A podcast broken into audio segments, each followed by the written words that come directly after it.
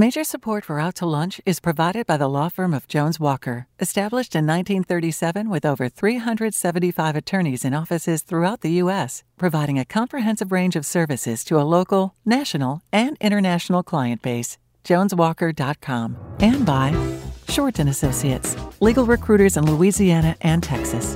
And by Lafayette Comedy, bringing national comedy shows to Acadiana. From Tula Tacos and Amigos in downtown Lafayette, we're out to lunch with Christian Mader, publisher and editor of The Current. It's business, Acadiana style. Welcome to Out to Lunch. I'm Christian Mader. E commerce is about speed, but not just for the customer, for the seller, too. The name of the game is striking while the iron is hot. You get your product to the top of the search ranking on Google, and you can move units pretty fast. Uh, you know, once a cat meme goes pandemic, it pays to be the seller who can deliver the hype on a mug or a T-shirt. The hard part is the logistics. Inventory takes investment and risk. So, what are you going to do with all those cat mugs when the trend dies? Uh, my guest Josh Gorry's company Completeful makes that problem go away. Instead of stocking all the inventory in your house and waiting for the internet to do its thing, uh, Completeful stocks and fulfills your orders on demand. And, and based here in Lafayette, Completeful has grown real fast since Josh launched it, launched it in his garage engraving custom wedding gifts in 2017. Uh, today, Completeful ships tens of thousands of custom products each day for sellers on Etsy and Shopify, uh, enabling scores of micro shops around the internet with an integrated app. Josh Gorry, welcome to Out to Lunch. Hey, welcome. Thank you for having me here. Yeah. Uh, if the quick buck is your thing, then maybe graduate school isn't for you. Going deeper into higher education is a way to bury yourself deep into a professional or academic pursuit. Believe it or not, it's still a marketplace. Working your way through academia means finding a niche and selling yourself and your expertise to your future peers and mentors. It can be highly, highly competitive, very, very specialized, and the graduate schools are often competing for you too. In 2019, U.S. graduate schools conferred 1 million degrees, an increase of 20% from a decade earlier. And despite a decline in post secondary enrollment overall, graduate professional programs have actually increased enrollment over the last 10 years by 8%, according to the U.S. Census. So, UL's graduate school is a top producer of research, and they're asking questions like how well do radishes grow in space? How does folklore impact the way our kids think and see the world? Well, they're working on those answers. And uh, as the dean of UL's graduate school, my guest, Dr. Mary Farmer Kaiser, has a front, front row seat to that work. Mary has helmed the graduate school since 2015 and has taught history at UL since 2000. A native of Kansas, she charted a successful career for herself by seizing the opportunities in, in front of her, uh, which I think is probably pretty good advice for anybody entering the workforce. Uh, Dr. Mary Farmer Kaiser, welcome to Out to Lunch. It's great to be here. Thanks. So, Josh, I, I actually feel like I've got a pretty good idea of what you do. Um, but what I'm trying to figure out is what the sellers do. So you, you stock the products, you engrave the products, you ship the products. So what does an Etsy seller actually need to do? Like, what are they making? so some of the stuff, not, not we carry a lot of blanks, right? So we may have a lot of blank T-shirts. So shipping out the products you said, like the cat, uh, you know, mug or the cat shirt. Um, but we also make a lot of products on demand as well. So wooden decor, and they can design it however they want. Um, the sellers honestly just do the marketing and handle customer service. That's bizarre, like in a way, because like if, I think if you were to maybe even go back like ten years in terms of how people thought about selling things, you were still thinking of like I gotta make something, I'm gonna process it, I'm gonna design it, and instead we're at a stage where somebody's like literally capitalizing on an idea, not actually making anything, right? Is that what's happening with? Correct. Yep. And and it's it's strange because it's hard to when someone asks me, "What do you do?" It's like we sell stuff. That's kind. I, I don't know what do you. What, I, I don't know what. I, if I, it's like a either a really short we make stuff and sell stuff, or mm-hmm. I have to go into this like 15 minute explanation of how, how it works. Yeah, and so so I mean, one thing that occurred to me is like, look, I mean, if you wanted to buy, right, if you had an event and you wanted your brand logo on a cup, like people have done that for a long time. So so how is this really different? Than like the, I guess we'll call it the more conventional customization industry. Like, what do you guys do that's sort of differently that's sort of enabled by the e-commerce thing? So it's it's it's having being able to you have a, you have a company that let's say sells those those types of products, right? They sell the logos and they sell the but they they can't capture they can't come up with every single cat meme. They can't come up with every single they can't. You can't there's there's a million different designs that you can sell. Yeah. And so one company can't capture them all unless that one company has a million sellers Mm-hmm. that are going out. Each one of those sellers are coming up with ideas. Does that does that make sense? Sure, You yeah. can't go out and employ all these people, right? But if they're just contractors and they're just, you know, basically freelancing, uh, everything that they have, that's we're, we're able to capture you know a, a huge audience by doing so.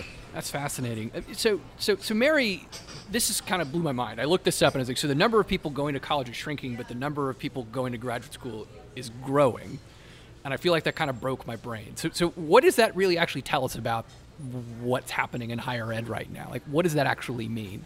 So I think that what's happening is there's this bigger shift um, going on nationally, and I would actually say globally, that um, people in the marketplace um, are are wanting to retool, um, tool up, um, and either enter new jobs, or um, with with the economy, it could be um, I need to be more competitive for a promotion, or I need to be more competitive for the job.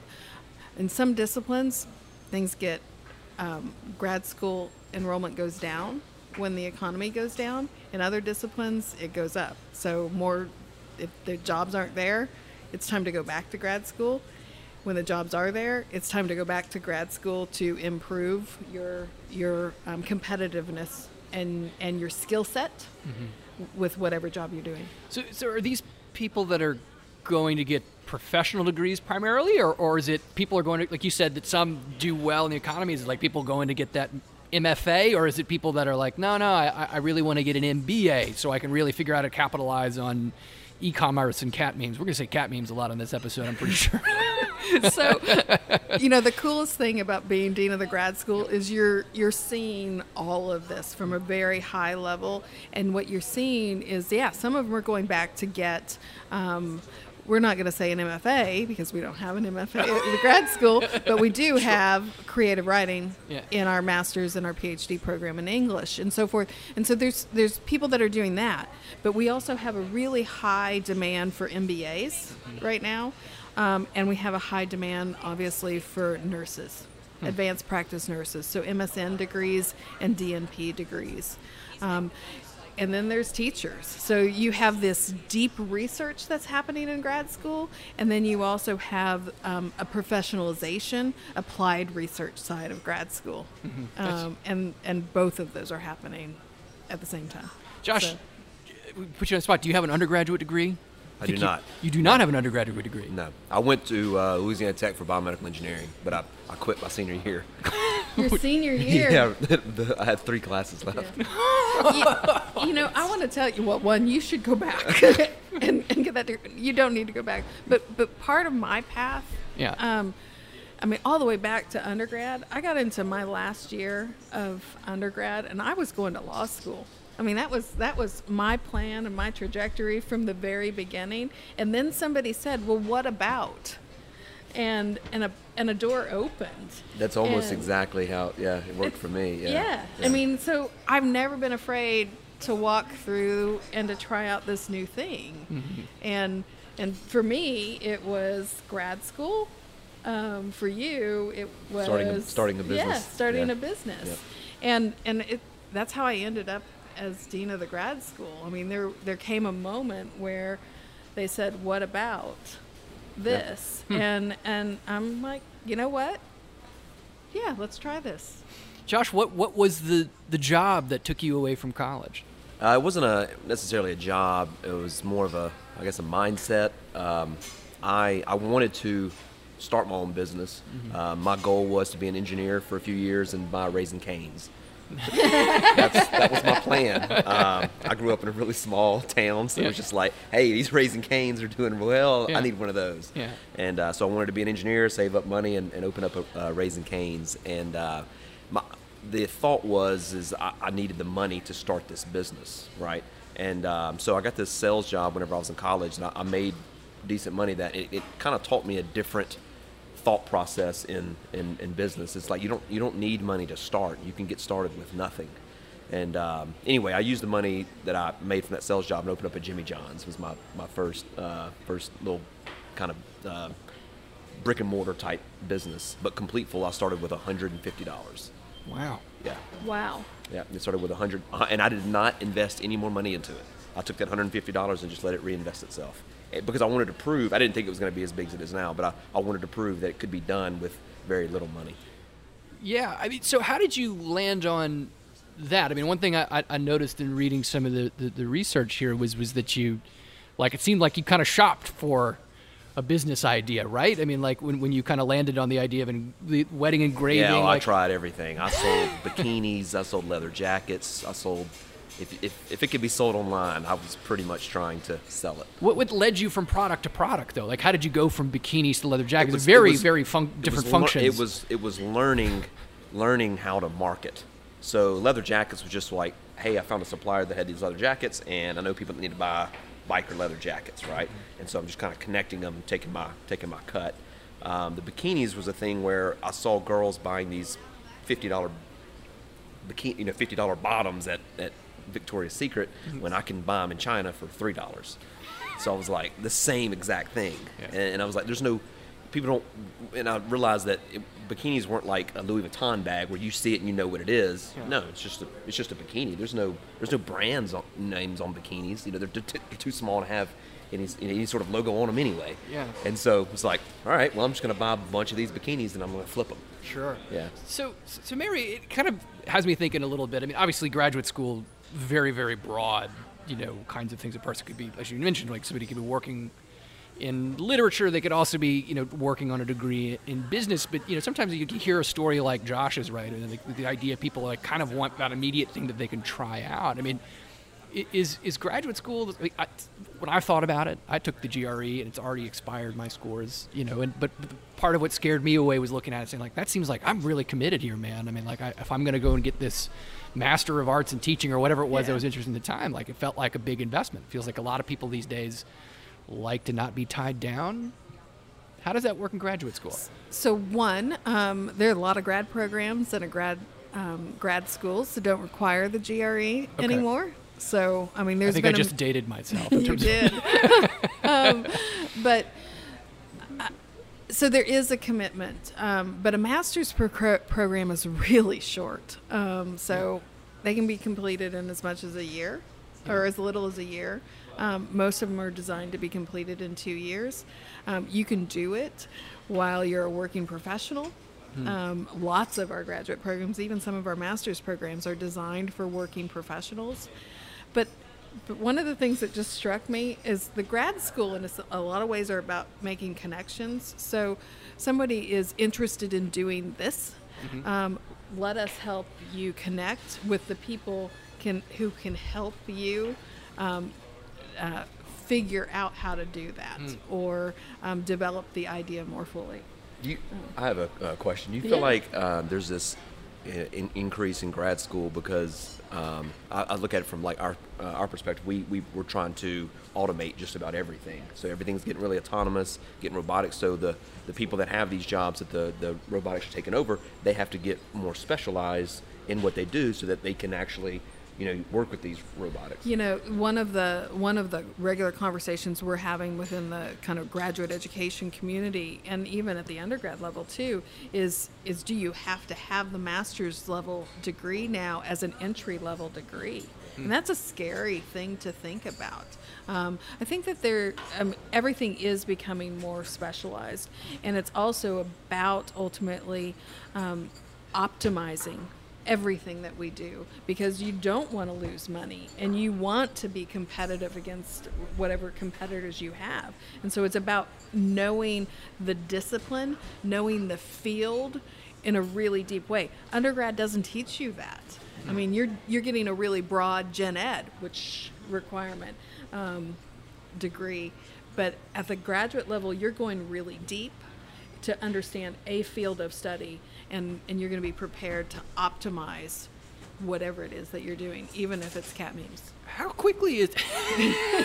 thank you for thank you for bringing that back full circle. Yeah, how quickly is is are you know academics responding to this kind of stuff? I mean, I think historically, right, it seems like a kind of a bureaucratic world, but you know. I, Obviously, like there, there are ways that, like you mentioned, professional degrees, like Yeah. being, being able to like kind of adapt to what people mm-hmm. need. But I mean, is, is I guess I'm curious how higher ed is actually responding to this moment. Where you have people like Josh, people like who might maybe not complete full, but might benefit from some sort of specialization or might benefit from this opportunity to really work. Like, how do how do y'all actually do that? So um, I'll be the first to say not well. I mean, we're not. Um, we're a bureaucracy, and and we're not particularly nimble. But what what has happened over the last several years is we have to be nimble. We have to respond more quickly, and so you have different things happening in graduate education. I mean, the push to um, offer more part-time degrees um, the ability to offer more online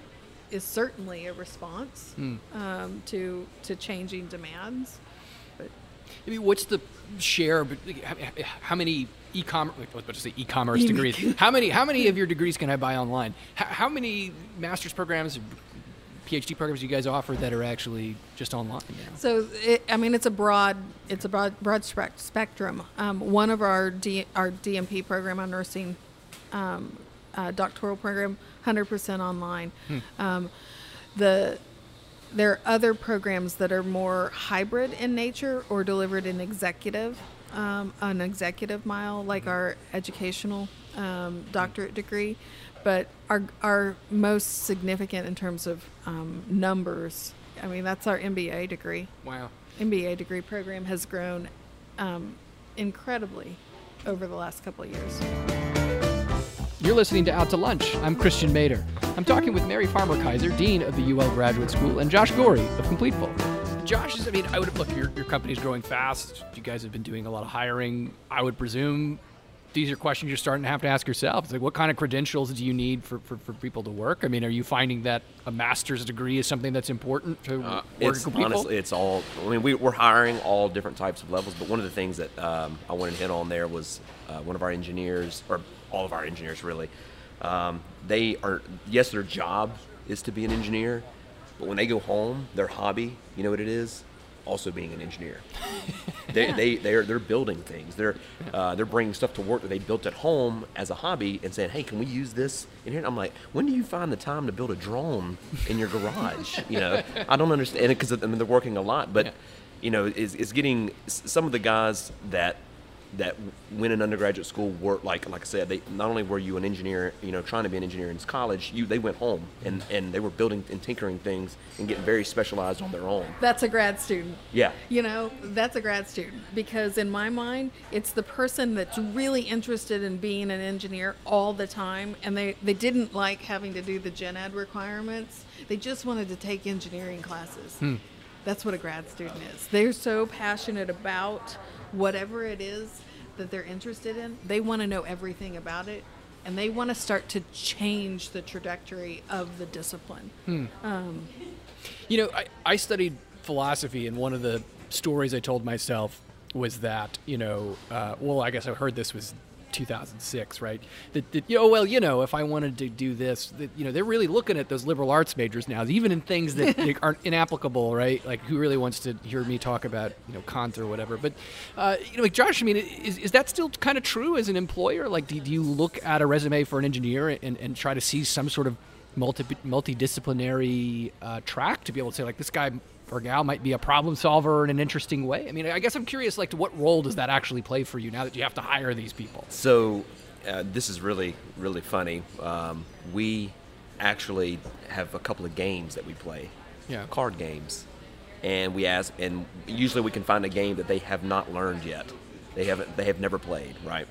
And so we'll teach them the basic rules.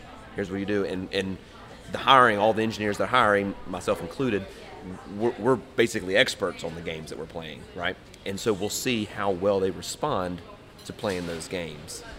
And that's that's how we go about, and it's it's create it's being creative and and being quick and being able to make really good decisions fast in some of these card games that we play, and and we and we're able to. That's that's you can look at a resume all day long and it's on paper and and it, it doesn't it uh, you don't you cannot figure out how well this person can solve problems. It they may have.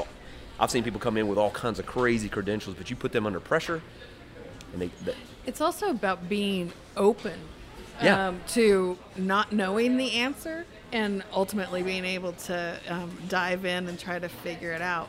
I mean, I, I think that's something So I'll, that you have to do. I, I love that because when uh, one of the things that got me out of being a biomedical engineer, and I, I loved it. I, I loved what I did, but I took a couple of internships, and it was like, hey, we want you to be an engineer. We want, we want you to be an engineer inside this box. Hmm. And I don't. It was just like that's not what an engineer is. An engineer is a creative problem solver. I don't need to be inside. The, if I found a solution outside of this box, can, can we build the box around it? You know, like that's that's that's how. Or how about that, not a box? yeah or no box you know that's that's and and that's when i try that i want to find people you know that that think that same way. When we bring engineers in and, and they they they're all some of them are just like "Uh, the- bu- you know by the book by the book and it's like no no no no. It- it- you can solve this in any way possible. Be, get creative. And that's why we bring up the card games because you you figure out how creative a person can get. Because they'll start asking questions. Can i do this?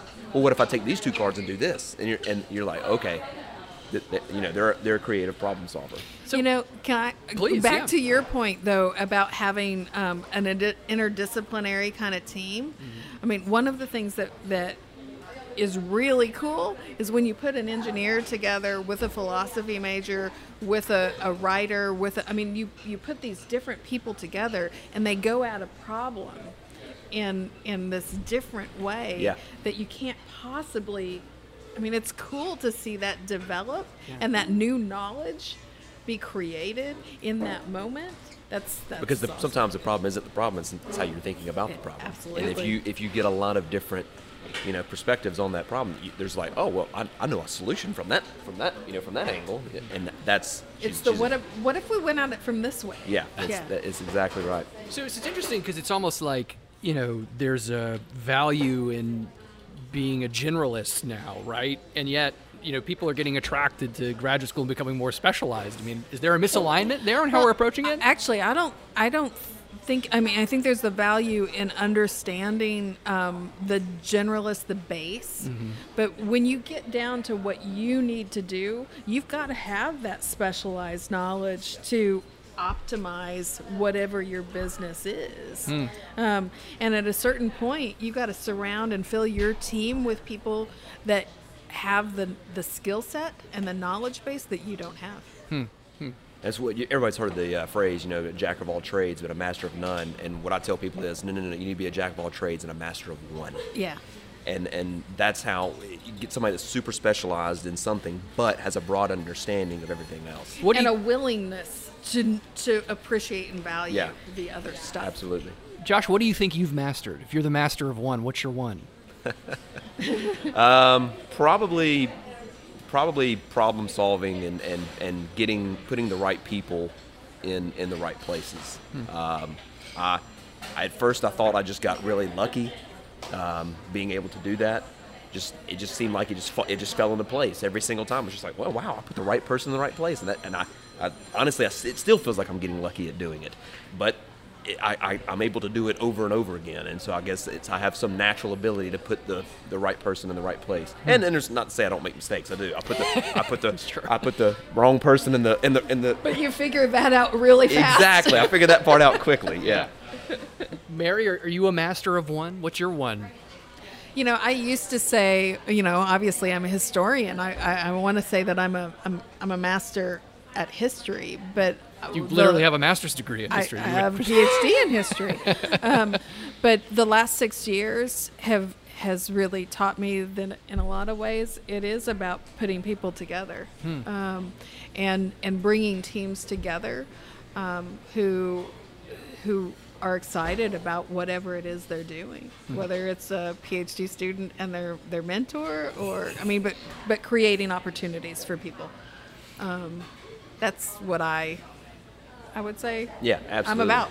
Yeah. I- I- So I, I got to think that from your perch, right, that you kind of have a, like, uh, when I was thinking about this in, in, in, in writing about, you know, the kind of research that maybe comes out of UL, there's got to be a lot of stuff about what you get to see that just sort of surprises you. Blows your mind, That you're like, wait, there's a degree for that? I mean, what's, or, or maybe there's an application for that? I mean, what, what I don't know. Give us give us a hint of how wild this stuff actually gets. And we, we heard about radishes in space. That's fascinating. It's fascinating all by itself. But what, what's the other radish in space situation? You know, I mean, I have, I didn't know a lot about engineers um, in as They're all- I they're entered grad weird. school. No, you, you think from A to B in a really direct way, and as a historian, I like to meander. um, um, from point A to point B, and and so it's been really great to work with with engineers. Um, but you know, we've got stuff going on with um, uh, roundabouts. Like you, You mean know. the traffic calming yeah, device? the traffic. Right. I mean, civil engineering Yeah. is is um, making improvements every day. I mean, Lafayette could use some some better traffic. Um, so are they doing research on like how to make a better circle? Is that what you're describing? you know, um, uh, where it's appropriate to put and and the traffic problems that it can solve. Mm-hmm. Morphology. I mean, the, the study of, of, of how um, fish, electric fish, have have um, ultimately changed over time. I mean, it helps us understand different things about how bones, uh, the radishes, how to grow radishes um, in space. But but it's also about understanding our culture. Um, uh, the francophone language, the reach of the francophone language. I mean, what I walk out knowing every day is that I don't know everything, and there is so much new knowledge that's being produced and created, um, pat- whether it's a patent or or a new book that's being written, novel and poems and it, it's amazing that you don't run out of things to study, things to do, things to try, and that you know people. I mean, look, business is just full of stories of people who tried one thing and ended up in another place, or some skill set that they grew up with turned out to be an applicable thing. You know, they start an interesting e-commerce business, or they end up being the dean of a graduate school. I mean, I guess just the way these things work, and and it's really great to hear two stories like that. People finding. Winding past end up where they belong. So, Mary and Josh, it was great having you both on Out to Lunch at Acadiana. Thanks for joining me. Thanks for having us. thank you. My guests on Out to Lunch Acadiana today have been Dr. Mary Farmer Kaiser, Dean of the UL Graduate School, and Josh Gorey of Completeful. We edited this show to fit in the time slot here on KRVS, and you can hear our unedited conversation and find out more about Josh and Mary and what they do by listening to the Out to Lunch Acadiana podcast, which you can find anywhere you get podcasts and on our website, itsacadiana.com. If you want to know what we look like, you can find photos from this show on itsacadiana.com and on our social media. These photos were taken by Kieran McIntosh, who's also our sound engineer, and he recorded the show today. Out to Lunch Acadiana is a production of INO Broadcasting for It'sAcadiana.com and KRVS 88.7 FM. The producer of our show is Grant Morris. Our technical producer is Eric Merle. Our associate producers are Molly Richard and Jan Risher. Our researcher is Claire Como, and I'm Christian Mader, editor of The Current, Lafayette's nonprofit source for local news. For more local news and commentary, head over to thecurrentla.com and sign up for our newsletter. Till then, I'll see you here again next time for more business and conversation on Out to Lunch Acadiana. Bye bye. Out to Lunch Acadiana is recorded live over lunch at Tula Tacos and Amigos. Tula Tacos and Amigos offers street style tacos, margaritas, and an open air courtyard on Jefferson Street in the heart of downtown Lafayette. Major support for Out to Lunch is provided by the law firm of Jones Walker, established in 1937 with over 375 attorneys in offices throughout the U.S., providing a comprehensive range of services to a local, national, and international client base. JonesWalker.com. And by Shorten Associates, legal recruiters in Louisiana and Texas. And by Lafayette Comedy, bringing national comedy shows to Acadiana. Mitchell Foreman wrote and performs all the music on Out to Lunch. You can hear Mitchell's music anywhere great jazz is sold or streamed, and at mitchellforeman.com.